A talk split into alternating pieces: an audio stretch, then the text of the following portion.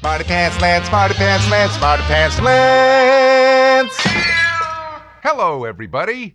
Today, let's talk about building a better mousetrap and will that actually lead to success. This is what I was told.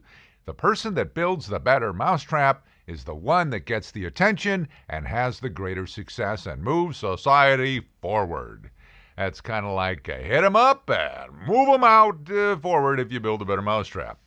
Well, I can tell you about my personal experience, and when I say I can tell you, that means I'm going to do that right now. So let's start when I graduated from law school, passed the bar, got a call from the DA's office who said, "Come on down, you're the next deputy DA in our county." And I was busting fresh with that news, so I went on down there, and 3 months into working there, I had a letter sent from the judge in the department I worked in every day. And that judge was well known, and he had supervised over 1,000 attorneys in his giant position prior to being elevated to the bench. And he sends this letter to the district attorney, not some associate, the district attorney. And basically it says, this guy is fantastic. He's an unbelievably good representative of your department. In fact, the best I've ever seen, and I've supervised 1,000 or thousands of attorneys in my career all over the state. You got to keep your eye on this one because he really deserves your attention. That's how good he is.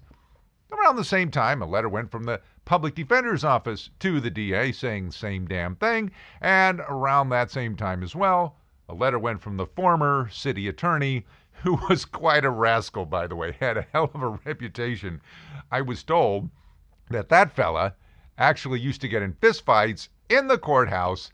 He was from the World War II generation, and many of those people had been in combat, and they were not shy to express their thoughts in words and in fists, which he did from time to time. I was even told by a bailiff in one of the departments that he and the DA showed up screaming at each other. They got into a fight. Nobody stopped it.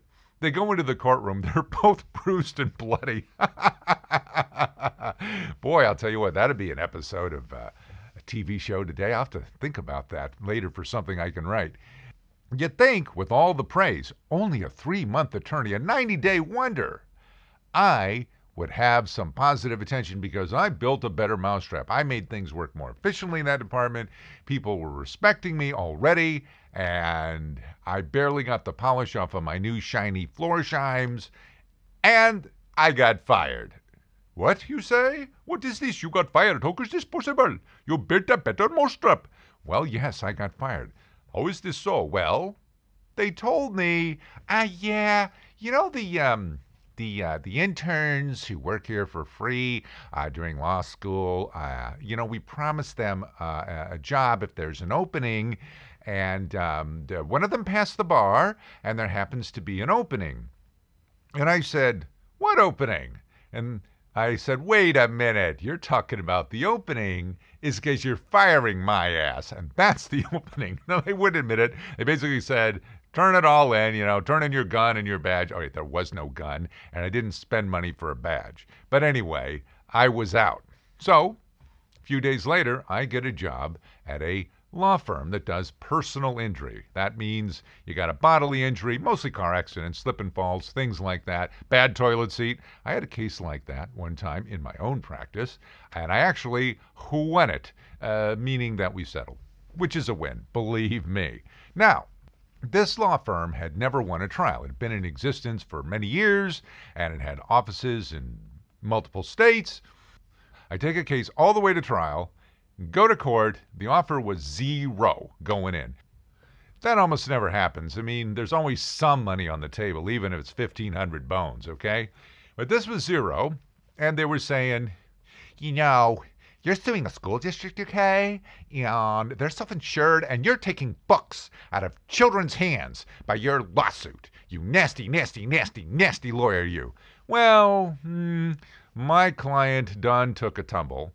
And the offer was $0, and it was more like, and we're going to win because we're the big nasty school district, and when we win, we're going to attack you for all of our costs, for our fancy schmancy, shiny, smarmy lawyers that are defending this case, because they know what they're doing and you don't, you barely pass the bar guy.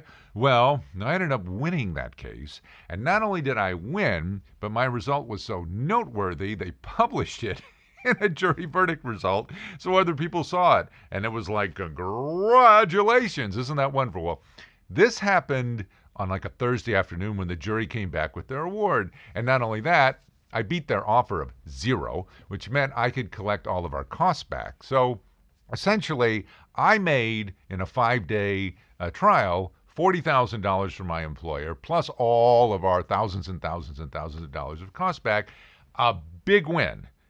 This was many years ago, so probably in today's world that would be closer to $300,000 in a jury verdict or more, depends on your jurisdiction. In LA, everything is exaggerated. Where I was practicing in Northern California, not such big jury verdicts, but still a heck of a result. The next morning is Friday morning. Friday morning was the usual, everyone gathers around the big conference table and they talk about stuff for the week, and we're talking about all the employees. And they're going through things like, what can we use to separate the files, sheets? Should they be orange or should they be blue? And the fact is, no one really cares about that, right? I don't know, I don't care what color you pick. Pick the cheapest color, as long as it's not white, good enough. People wanted to know what happened. This was a big deal. They had found out the trial was successful and that I won, and they wanted to hear, did you talk to the jurors, and what did they say, and what did the witnesses say? Because you see, I was out of the office all week, so they weren't clued in, and they couldn't wait to hear about it. Okay, so the BS meeting is over, and the socialist summer camp, the way they ran the whole thing, asking everyone's opinion, was done. And finally, the fellow that runs the firm gets up to leave, and somebody goes, hey, Lance, he won that trial. Say something. And this dude says, oh, yes, I hear there was a positive result on that matter. And he gets up and leaves. Everyone gathers around me, and they want to know, well, tell us, all ears want to know. And that dude pops his head back in and says, can I see you when you're done? Certainly. And I go down to his office when I'm done, feeling like the conquering hero, and he fires me. And here's how he turns it around. Hey, this couldn't have happened at a better time for you, because now you have jury experience, and law firms love jury experience, and so you're even more valuable on the market. Congratulations for having more experience, and isn't it nice that I allowed you to do that? Really? A turnaround? You're firing my ass?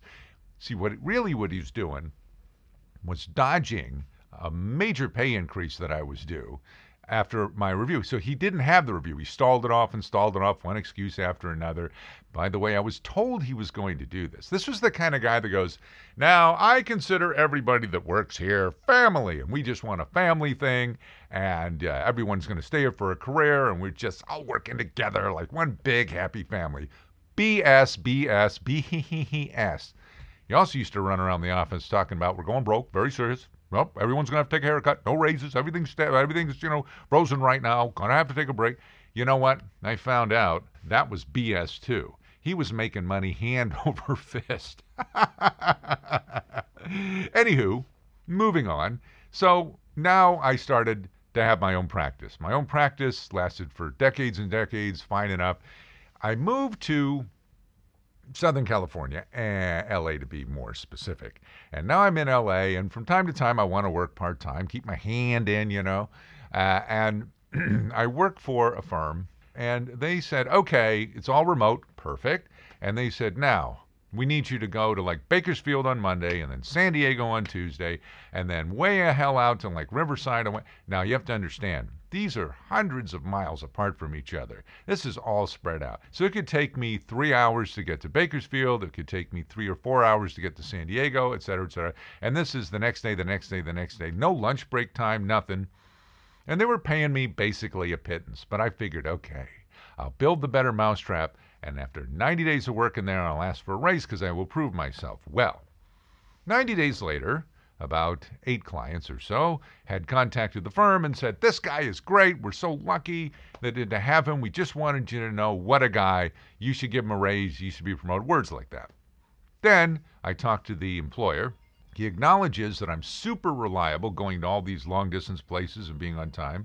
He acknowledges that the clients love me. He acknowledges that I made him a fortune, only working part-time, mind you, in 3 months, agrees to the raise, and then he says, but I can't start it till the following week or something.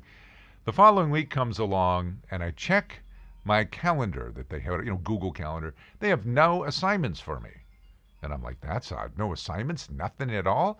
So I call, no response. So I no response. And it's like, what the hell? Eventually, I get an email going, yeah, we're going another direction, thanks. That's it. No reason why, nothing, so long. It's like they just stopped talking to me, but at least they send me an email. I built a better mousetrap for these people. I demonstrated my value. It happened again. You think that's bad? I worked for another law firm. This is also part-time. They had a habit of only letting one person negotiate the settlements. Well, there was a case that they just couldn't seem to settle, and they've been screwing around with it for several years.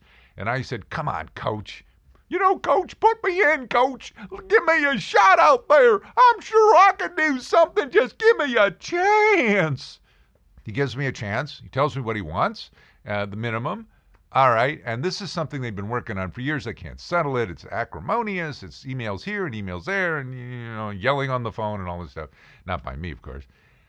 I call the other side on my way home, on my cell phone, and I establish a nicey-nice rapport almost right away because I know how to do that. And I talk about the case, and he says, you know what? I think we can resolve this. The next morning, Friday, another Friday. Friday's not lucky for me? I don't know. I'm driving to the office in Beverly Hills. I should say everyone says Beverly Hills, but a lot of these lawyers aren't really in Beverly Hills itself. They're more like Beverly Hills adjacent, which means not in Beverly Hills. Anyway, I get a call. It's done. Done deal. And not only that, slightly more money than I was authorized. I got a little bit more money. I walk in again like the conquering hero. And what happens?